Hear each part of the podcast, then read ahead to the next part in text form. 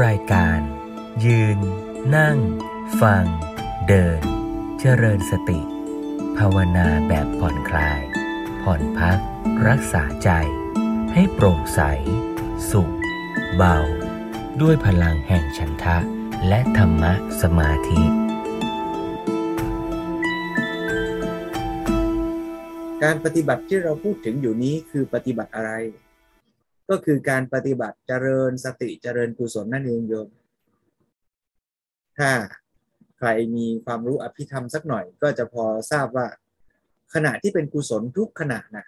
ก็จะต้องมีสติเป็นองค์ประกอบแน่นอน เพราะฉะนั้นถ้าเมื่อไหร่เราขาดสติ ก็แปลว่า ไม่ใช่กุศลแล้วล่ะ เป็นอกุศลซะแล้ว เพราะฉะนั้นถ้าเราจะเจริญกุศล จะพูดว่าเจริญสติ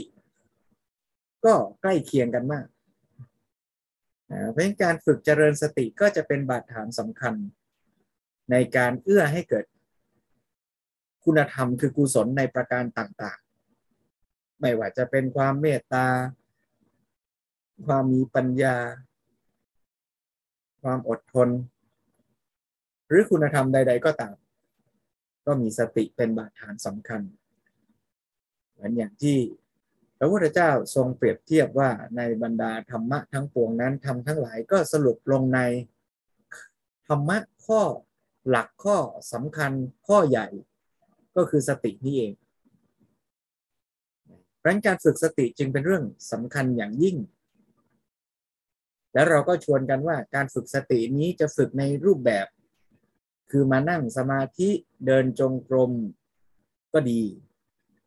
แต่แม้ในขณะที่เรายังอาจจะไม่มีโอกาสนั่งสมาธิเดินจงกรม ยังไม่มีโอกาสไปเข้าคอร์สหรือไม่มีโอกาสที่จะมานั่งภาวนาแบบตอนนี้ได้ในทุกวันทุกเวลา แต่ในทุกวันทุกเวลานั้นน่ะไม่ว่าเราจะทำอะไร เราจะหายใจเข้า เราจะหายใจออก เราจะเอื้อมมือไปหยิบของ เราจะอาบน้ำเราจะกินข้าว เราจะดื่มเครื่องดื่ม ทุกขณะนั้นก็ยังเป็นโอกาสในการเจริญสติได้เสมอ อันนี้ก็ต้องเน้นย้ำกัน แล้วที่เราคุยกันผ่านมาสามสี่สัปดาห์แล้วเนี่ย เราก็พูดกันถึงว่าเราฝึกเจริญสติ เพื่อที่จะไปรู้สภาวะตามเป็นจริง รู้สิ่งทั้งหลายตามเป็นจริงอ่าก็ต้องมาเน้นย้ำกันว่าไอ้สิ่งทั้งหลายตามเป็นจริงที่ว่านั้นน่ะก็หมายถึงรูปหรือนามนั่นเอง แต่เวลาเราไปสังเกตจริง ๆ ไม่ว่าจะในชีวิตหรือว่าในการฝึก แม้แต่ฝึกวิปัสสนากรรมฐานอย่างเป็นรูปแบบนี่แหละ แต่เมื่อผู้ฝึกใหม่ ๆ หรือแม้แต่ไม่ใหม่ก็เถอะนะเราก็สังเกตมีบัญญัติบ้าง มีปรมัตถสภาวธรรม ผสมกันไปบ้าง บางขณะก็เป็นบัญญัติ บางขณะก็เป็นปรมัตก็ไม่ใช่เรื่องแปลกอะไร นะแต่ว่าถ้าเราตั้งเจตนาต้องการที่จะฝึกวิปัสสนากรรมฐาน ก็ต้องรู้ว่า อารมณ์ที่จะทำให้เกิดวิปัสสนาญาณนั้นนะก็ต้องเป็นปรมัตถสภาวธรรมเป็นรูปนามแต่ถามว่าการมีสติไปรู้บัญญัตินั้น เป็นเรื่องเสียหายหรือเปล่า ก็ต้องพูดให้ชัดว่า ถ้าเรามุ่งที่จะฝึกให้จิตสงบ จากจิตที่มันฟุ้งซ่านซัดสายหดหูซึมเศร้า ให้เป็นจิตที่มีสติ ให้เป็นจิตที่เป็นกุศล ให้เป็นจิตที่ตั้งมั่นดีไหมล่ะ ก็ดี ดีกว่า จิตที่วุ่นวายซัดสายสับสน ดีกว่าจิตที่เป็นอกุศลอ่าถูกไหมฮะเพราะฉะนั้นต่อให้อารมณ์ที่เรากำหนดเป็นบัญญัติก็ดีนะ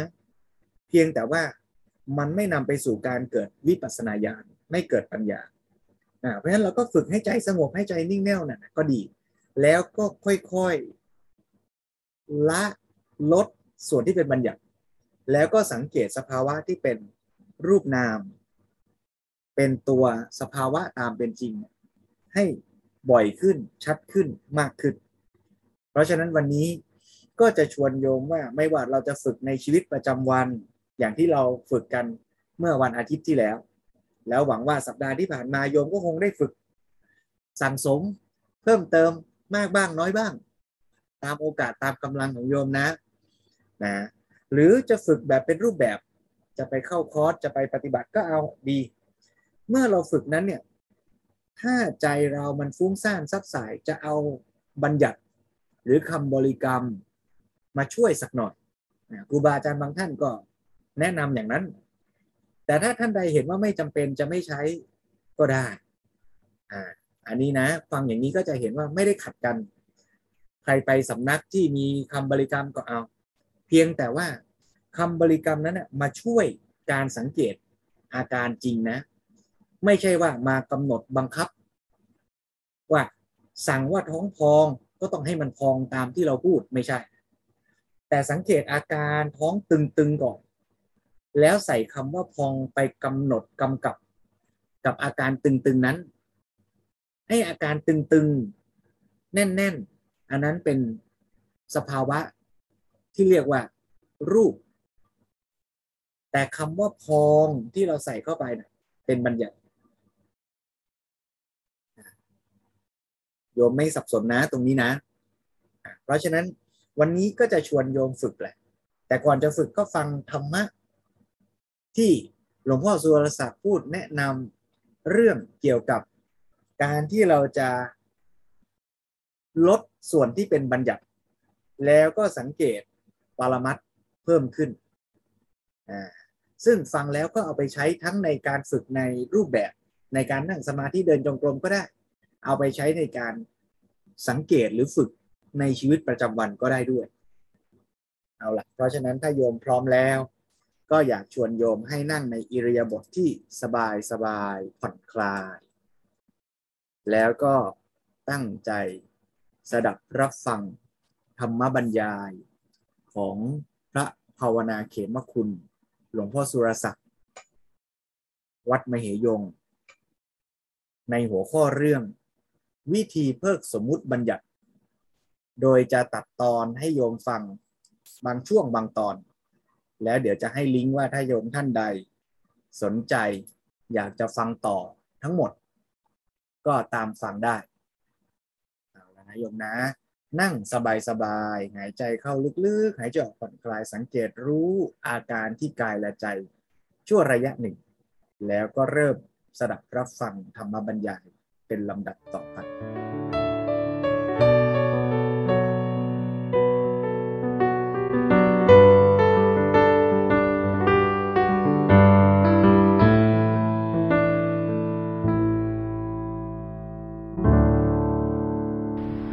ที่นั่งที่สงบแล้วก็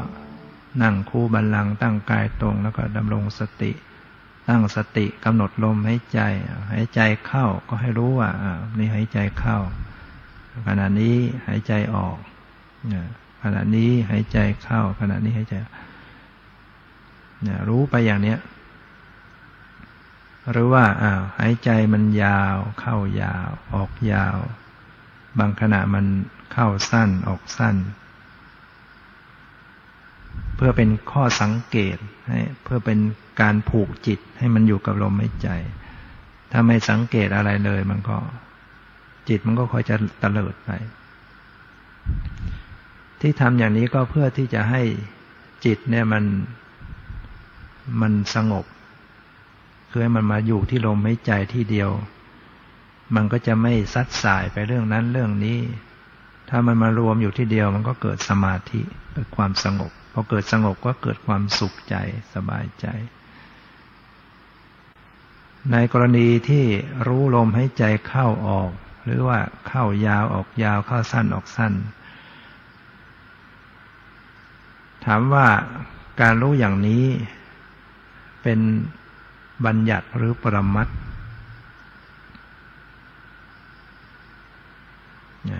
ผู้ปฏิบัติก็ต้องตัดสินได้ โดยเอาหลัก หลักวิชามาจับดู แล้วก็นึกถึงว่าเอาบัญญัติมันมีอะไรบ้าง มันมีชื่อ มันมีความหมาย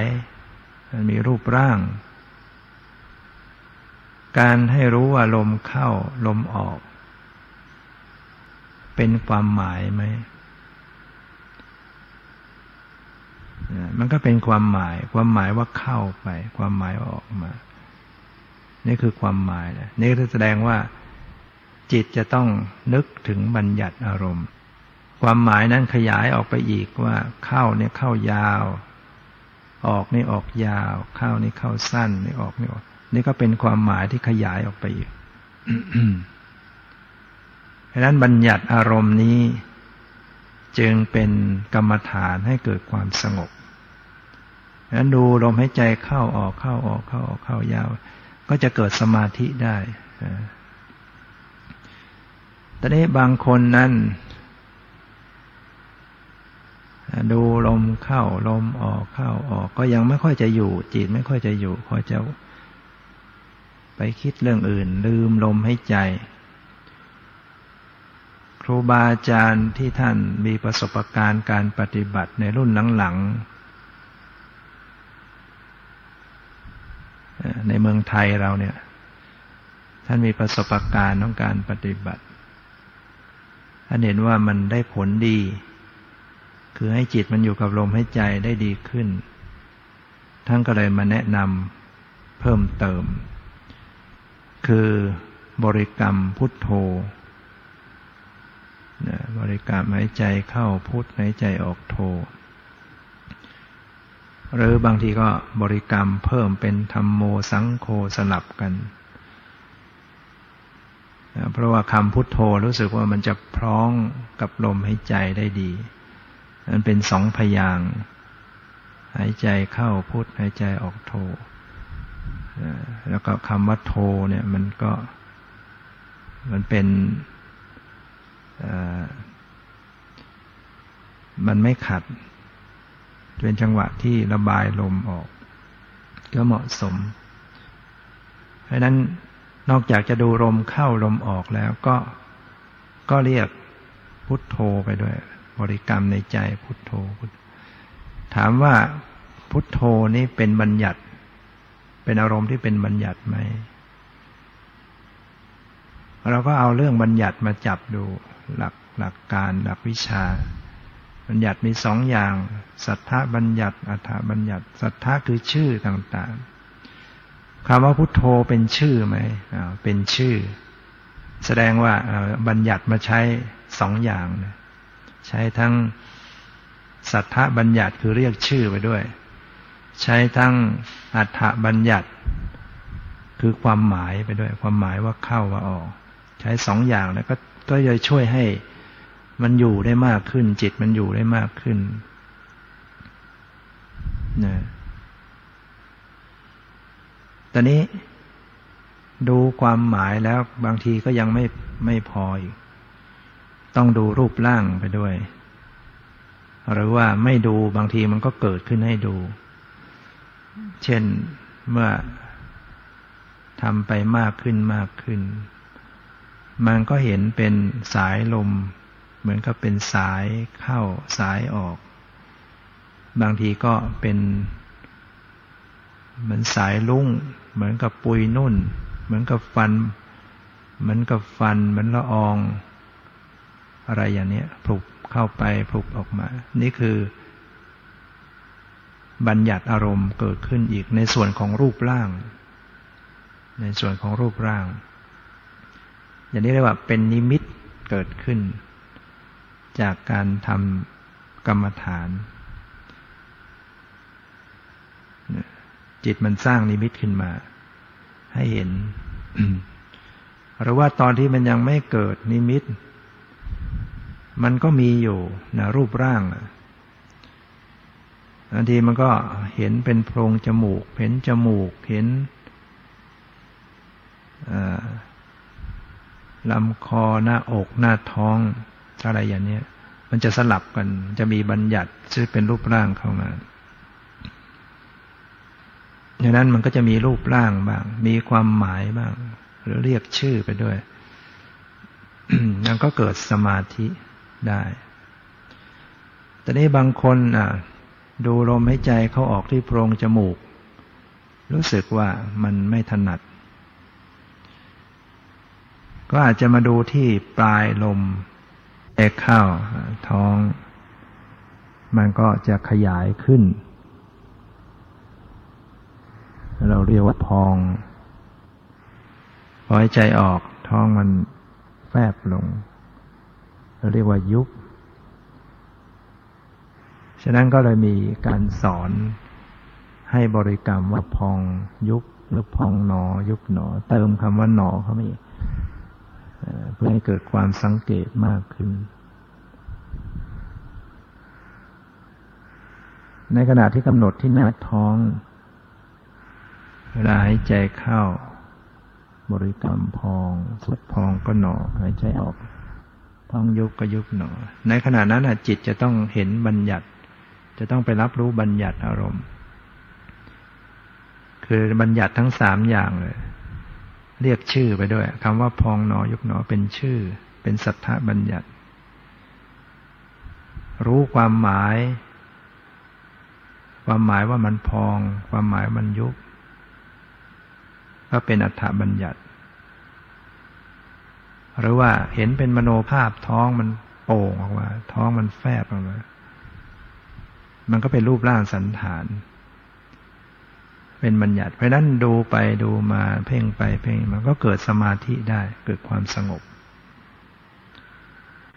ตอนนี้ปรมัตปรมัตมันอยู่ที่ไหน ที่จริงหายใจเข้าไป มันก็มีปรมัตอยู่ ถ้ามันกระทบถ้าเพ่งที่โพรงจมูก มันจะต้องรู้สึกกระทบ รู้สึกเย็น รู้สึกร้อน อันนี้คือตัวปรมัตนะเวลาหายใจเข้าไปมันกระทบ ที่มันรู้สึกกระทบเนี่ยเพราะมันมีธาตุดินเข้าไปด้วยหายใจเอาธาตุดินเข้าไป มันจึงกระแทก รู้สึกแข็ง แต่ว่ามันแข็งนิดเดียว มันก็รู้สึกกระทบกระแทกนิดหน่อย แข็งน้อยนะอ่อน แล้วก็มันก็หายใจเอาธาตุไฟเข้าไปด้วย เพราะนั้นเวลาหายใจเข้าไปมันก็เย็นไฟน้อยมันก็เย็นพอหายใจเข้าไปแล้วลมมันก็ไปซักฟอกโลหิต เผาผลาญถูกเผาผลาญก็กลายเป็นคาร์บอนไดออกไซด์ออกมา มันก็จะร้อน คือไฟมันเพิ่มมากขึ้น ถูกเผาผลาญฉะนั้นเวลาหายใจออกมันก็จะมี ธาตุไฟมาก มันก็จะแสดงกระทบร้อน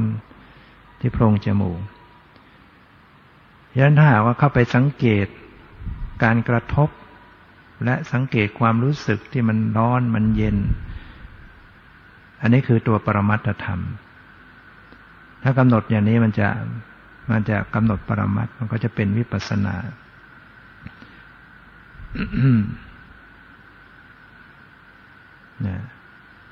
ถ้ากำหนดตรงต่อปรมัตนะก็จะต้องลบบัญญัติอารมณ์ออกไป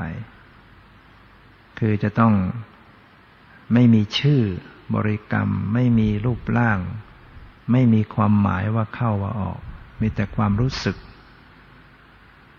นะให้รู้อยู่ความรู้สึกล้วนๆได้ไหม มันก็คงจะทำยังไม่ได้ในเบื้องต้น ที่ไม่ได้นั้นเพราะอะไร เพราะว่าเพราะว่ามันยังเป็นเป็นเน้นเจาะจงที่เดียวอันนี้ว่ากำหนดบัญญัติแล้วก็เชื่อมเข้าสู่ปรมัตแต่ยังเป็นปรมัตที่เจาะจง ไปรับรู้ปรมัตเจาะจง ไปรู้ความเย็นร้อนกระทบที่โพรงจมูก เพราะฉะนั้นการรู้ปรมัตเจาะจงเนี่ยมันจะมันจะไม่บริสุทธิ์ คือมันจะได้ไม่ได้ปรมัตบริสุทธิ์จะมีบัญญัติสลับ กันไปสลับกันมาแล้วอย่างในกรณีที่บางท่านกำหนดที่หน้าท้อง พองหนอ ยุบหนอ พองหนอ ยุบหนอ ตัวปรมัตจริง ๆ นั้นก็คือความตึง ความหย่อน ความไหวนั่นแหละที่รู้สึกมันไหวมันตึงมันหย่อน นั่นคือปรมัตนะปรมัตธรรม ฉะนั้นกำหนดเพ่งไปที่หน้าท้อง ถ้าไปสังเกตความตึงความหย่อนความไหว นั่นคือไปรับปรมัตกำหนดอยู่กับปรมัตไม่ให้เห็นรูปร่างได้ไหมไม่เห็นไม่เห็นว่าท้องมันพองมันมันยุบไม่ให้รู้ความหมายว่ามันพองมันยุบ แล้วก็ไม่มีการบริกรรมชื่อว่าพองว่ายุบ ให้รู้แค่ความรู้สึกที่มันไหว มันตึงมันหย่อนมันไหว มันก็คงจะเป็นไปได้ยากอีก มันจะมีการรู้ปรมัตหลังรู้บัญญัติบ้าง เพราะอะไร เพราะว่ามันมีการไปเจาะจง ไปเจาะจงเฉพาะที่ การไปเน้นอารมณ์ปรมัตเฉพาะที่เนี่ย มันก็จะอดขยายไปสู่บัญญัติไม่ได้ คือสู่รูปร่างสู่ความหมายไม่ได้ แต่บางครั้งบางคน บางขณะ มันลบบัญญัติออกไป ได้บ้างได้บางคนผู้นั้นก็จะรู้สึกว่า เอ๊ะ บริกรรมพองยุบอยู่ ไม่เห็นมันมีซะแล้วไม่มีพองไม่มียุบ มีแต่ความรู้สึกอยู่ ก็ได้ หรือบางคนไม่สังเกตความรู้สึก หนักเข้าหนักเข้ามันเลยหายไปไม่มีอะไร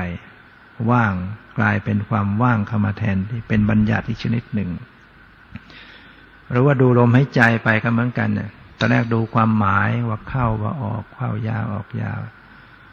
หนักเข้าหนักเข้าลมมันละเอียดละเอียด จับไม่ได้เพราะจับไม่ได้ มันก็ไพร่ไปรับความว่าง เป็นบัญญัติอีกเหมือนกันว่างเปล่าไม่มีอะไรเลย ว่าความว่างก็คือความหมายชนิดหนึ่ง คือเป็นความหมายที่ไม่มีอะไรนะก็ต้องรู้ว่า ไอ้ว่างแบบนี้ยังยังไม่ใช่ ยังไม่ใช่สัจธรรม ยังไม่ใช่ปรมัตถธรรม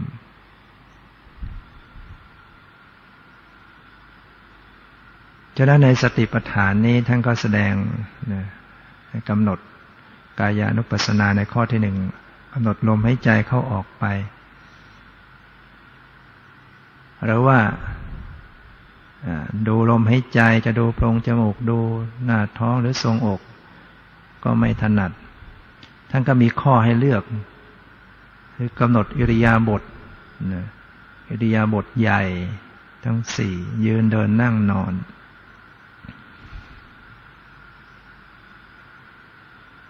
เนี่ย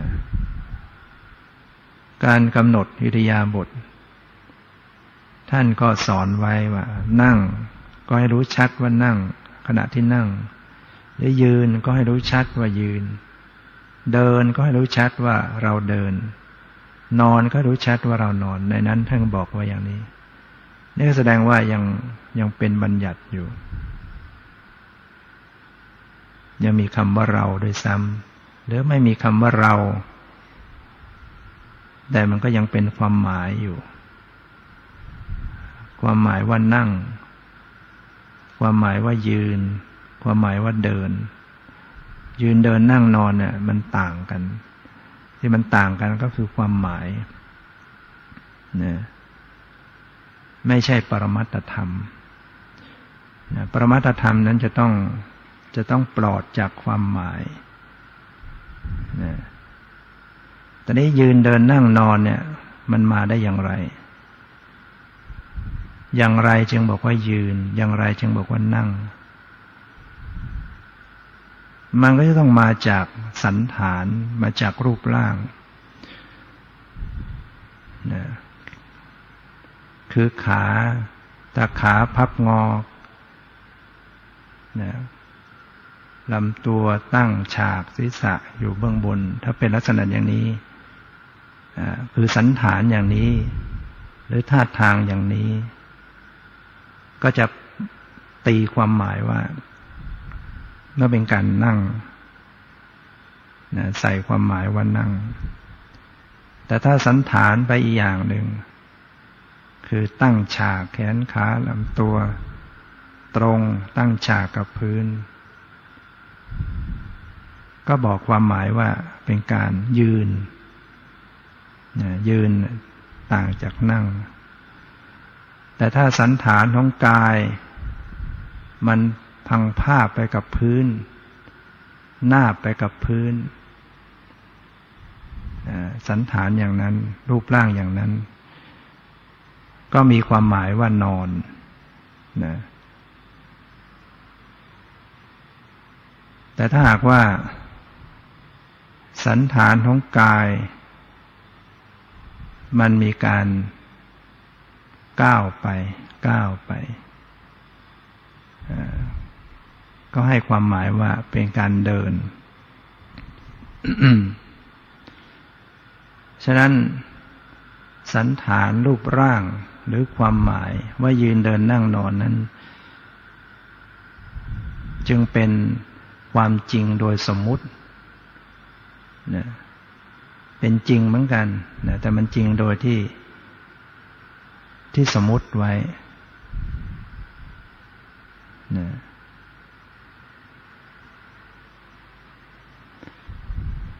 เมื่อสิ่งเหล่านี้เป็นบัญญัติ มันก็เป็นที่ตั้งให้เกิดความสงบได้ เอามาเป็นกรรมฐานได้ เมื่อนั่ง ก็ให้รู้ เพ่งรู้ในกายในรูปร่างของกาย หรือว่าในความหมายว่านั่งอยู่ การรู้ว่านั่งก็จะต้องมีการสัมผัสในท่าทางของกาย ซึ่งก็อยู่ในเรื่องของสันฐานของกาย ซึ่งมันจะเป็นบัญญัติอารมณ์เข้ามา เพราะฉะนั้นก็เกิดสมาธิได้เกิดความสงบ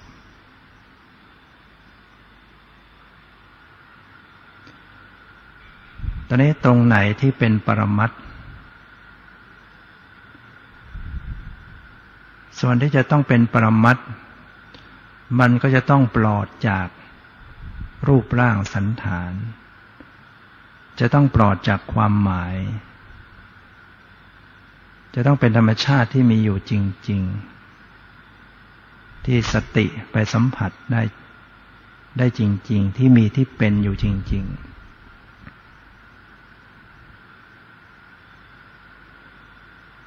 เมื่อ บุคคลดูบัญญัติ ยืนเดินนั่งนอนรูปร่างสันฐานอยู่ ระยะหนึ่ง เกิดสมาธิ ในระยะที่สองที่จะเชื่อมเข้าไปสู่ปรมัตก็จะต้องเข้าไปรับรู้ในความรู้สึก เข้าไปรับรู้ในความรู้สึก ความรู้สึกนั้นไม่ใช่รูปร่างสันฐาน ไม่ใช่ความหมายว่ายืนเดินนั่งนอน ความรู้สึกนั้นรู้สึกอะไร ก็จะต้องรู้สึกในสิ่งที่มากระทบนะสิ่งที่ปรากฏที่กาย ที่มากระทบที่กาย ก็จะมีสิ่งกระทบอยู่คือโพธพารม ได้แก่ธาตุดินไฟลม ดินก็จะแสดงลักษณะแข็งแข็ง ไฟก็เย็นร้อน ลมก็ตึง หรือว่าไหวหรือหย่อน จะกระทบผิวกายก็ตาม หรือจะกระทบภายในกายก็ตาม มันก็กระทบได้ เพราะว่าในกายมันก็มีดินน้ำลมมีธาตุดินธาตุไฟธาตุลมเหมือนกัน ฉะนั้นเมื่อเจริญสติ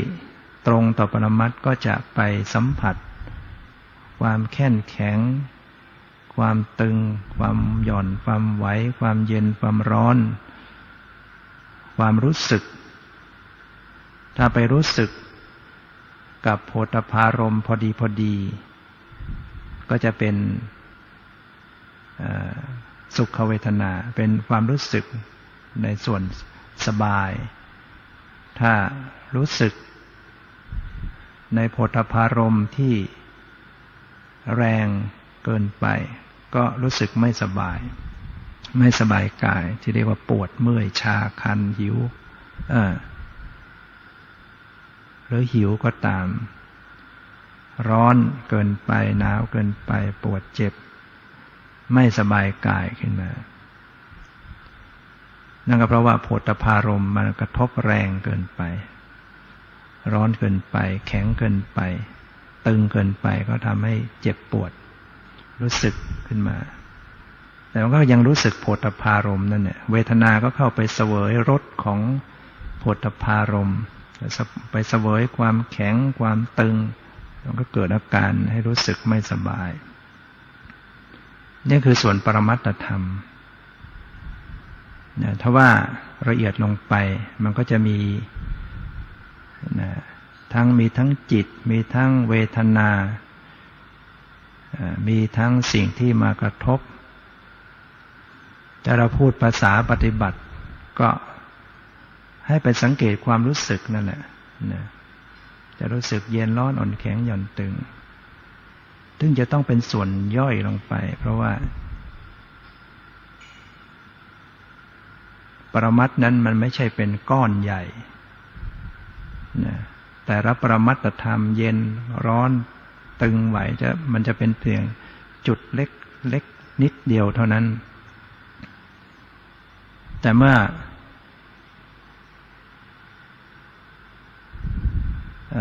รู้ปรมัตต่างๆแล้ว จิตมันประมวลออกมา กลายเป็นสันฐานเป็นก้อน เป็นท่อนขึ้นแขนขาหน้าตาขึ้นมา อันนั้นก็จะเป็นบัญญัตินะบัญญัติเข้ามาสวม ในส่วนของรูปร่างสันฐาน เป็นความหมาย ใส่ความหมายยืนเดินนั่งนอนเข้ามาฉะนั้นถ้าหากว่าสติเข้าไปรู้ตรงต่อปรมัตนะอยู่ปรมัตได้ส่วน มีปรรับรู้ปรมัตบริสุทธิ์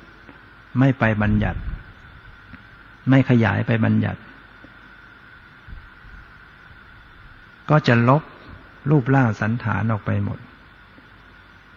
จะไม่มีให้เห็นว่าแขนขาหน้าตารูปร่างอย่างไร เมื่อไม่มีรูปร่างสันฐาน มันก็จะลบความหมาย ความหมายว่ายืนเดินนั่งนอนจะลบไป เพราะมันจะบอกไม่ได้แล้วไอ้ความหมายยืนเดินนั่งนอนมันมาจากสันฐานรูปร่างของกาย มันก็รู้อยู่กับความรู้สึกต่างๆนะ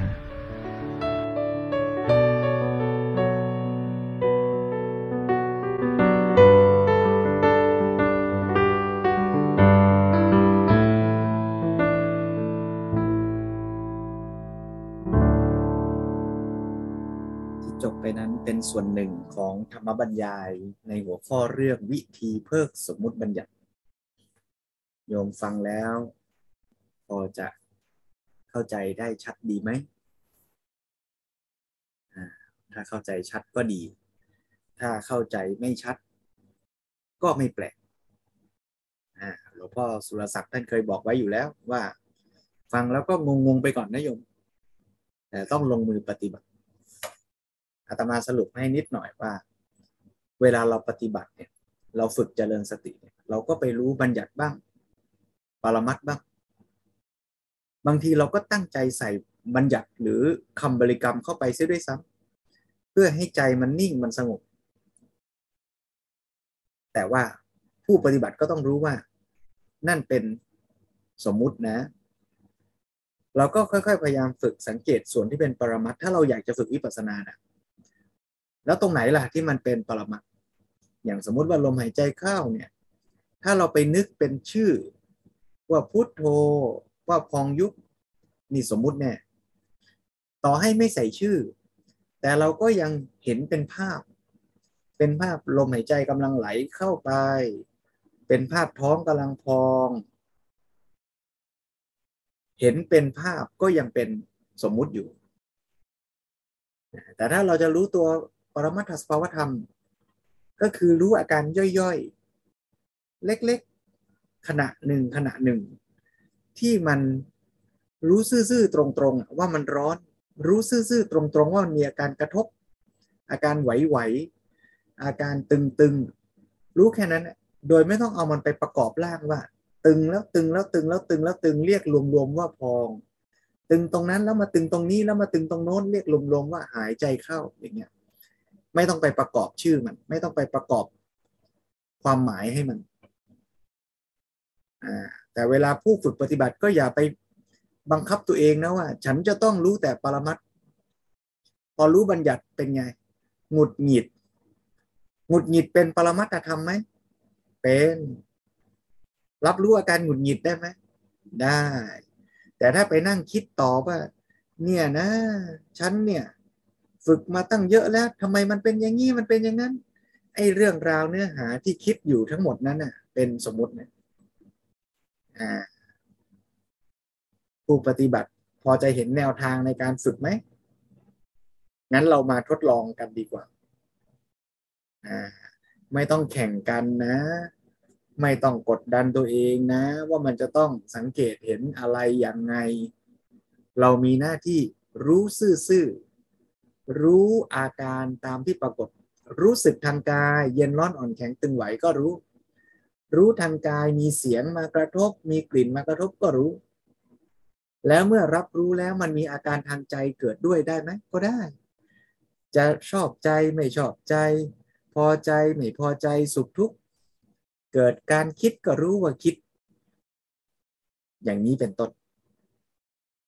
ลองดูนะโยมนะ ถ้าพร้อมแล้วก็อยู่ในอิริยาบถใดก็ได้ ที่รู้สึกสบายสบาย จะนั่งก็ได้ จะเดินก็ได้ จะยืนก็เอา หรือจะทำอิริยาบถต่างๆ แบบสัปดาห์ที่แล้วก็ได้นะ แต่สิ่งสำคัญคือให้รู้อาการที่ปรากฏทางรูปและนามทางกายและใจ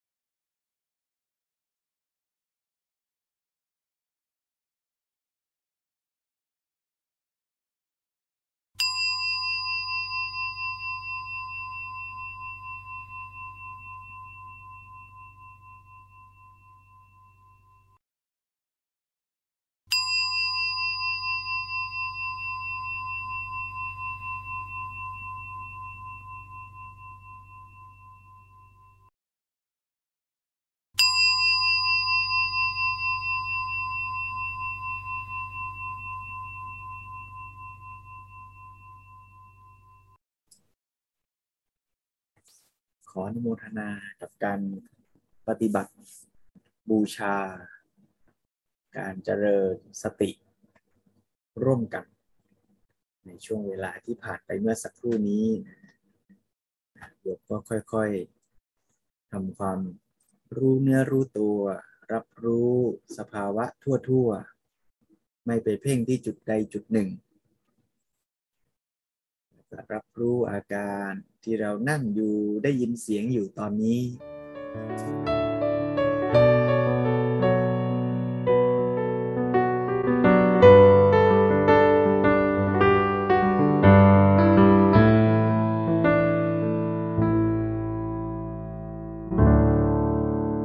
เวลาสงสัยกำหนดว่าสงสัยคำที่กำหนดในใจเป็นบัญญัติใช่ไหมใช่จ้ะนะอย่างที่เมื่อกี้หลวงพ่อสุรศักดิ์ว่านั่นแหละก็คือ เวลาลมหายใจเข้าแล้วว่าพุทธหรือลมหายใจเข้า ท้องตึงแล้วว่าพอง ไอ้คำว่าพุทธคำว่าพองคำว่าพองหนอ สงสัยหนอทั้งหมดเนี่ยเป็นบัญญัติหมด แต่เป็นบัญญัติที่มาช่วยให้เรามีสติอยู่กับอาการนั้น ตอนที่พองเป็นปรมัตตอนรับรู้อาการพองเนี่ยรับรู้ปรมัต พอรับรู้เสร็จปุ๊บก็คิดคำว่าพองหนอขึ้นมาพองหนอเป็นสมมุติ แต่สมมุตินั้นอะมันมาช่วยให้ใจเราอะ อยู่กับสภาวะปรมัตคือพองตอนนั้นไม่หลุดฟุ้งไปคิดนู่นคิดนี่เพราะฉะนั้นบัญญัติมันมาช่วยให้อยู่กับปรมัตแต่สาระสำคัญของการฝึกวิปัสสนาคือรู้ตรงช็อตปรมัตหลวงพ่อสุรศักดิ์ท่านใช้คำว่า มันไม่ปรมัตบริสุทธิ์ เพราะมันบัญญัติปรมัตถ์หน่อย แล้วมันก็ไปใส่บัญญัติหน่อย อ่า แต่ถามว่าปรมัตถ์หน่อยบัญญัติหน่อย ดีไหมตอบว่าดี ดีกว่าฟุ้งไปตลอดสิบห้านาที ดีกว่าเผลอไปคิด ดีกว่าง่วง ดีกว่าหลับ ก็ได้ปรมัตถ์บ้าง บัญญัติมั่ง ปรมัตถ์มั่ง บัญญัติมั่ง ก็ดี แต่ไม่ได้ปรมัตถ์ที่บริสุทธิ์ ราะฉะนั้นพอเราฝึกนี้ไปเรื่อยๆเรื่อยๆเริ่มชำนาญแล้วไอ้คำช่วยก็ค่อยๆสำคัญน้อยลง เราก็พยายามไปใส่ใจตรงที่เป็นสภาวะปรมัตโดยไม่ต้องเพ่งที่จุดใดจุดหนึ่งด้วย อาการไหวๆเกิดขึ้นก็รู้ไหวๆพอไหวๆมันเกิดสักพักมันเกิดสงสัยเกิดขึ้นก็รู้สงสัย ไม่ต้องไปพยายามหานะว่าปรมัตอยู่ตรงไหน เพราะในแต่ละขณะมันมีปรมัตอย่างใดอย่างหนึ่งปรากฏอยู่ตรงนั้นแล้วแหละ ก็รู้อันนั้นแหละ จิตมันรู้อะไรตรงนั้นก็ตามรู้อันนั้น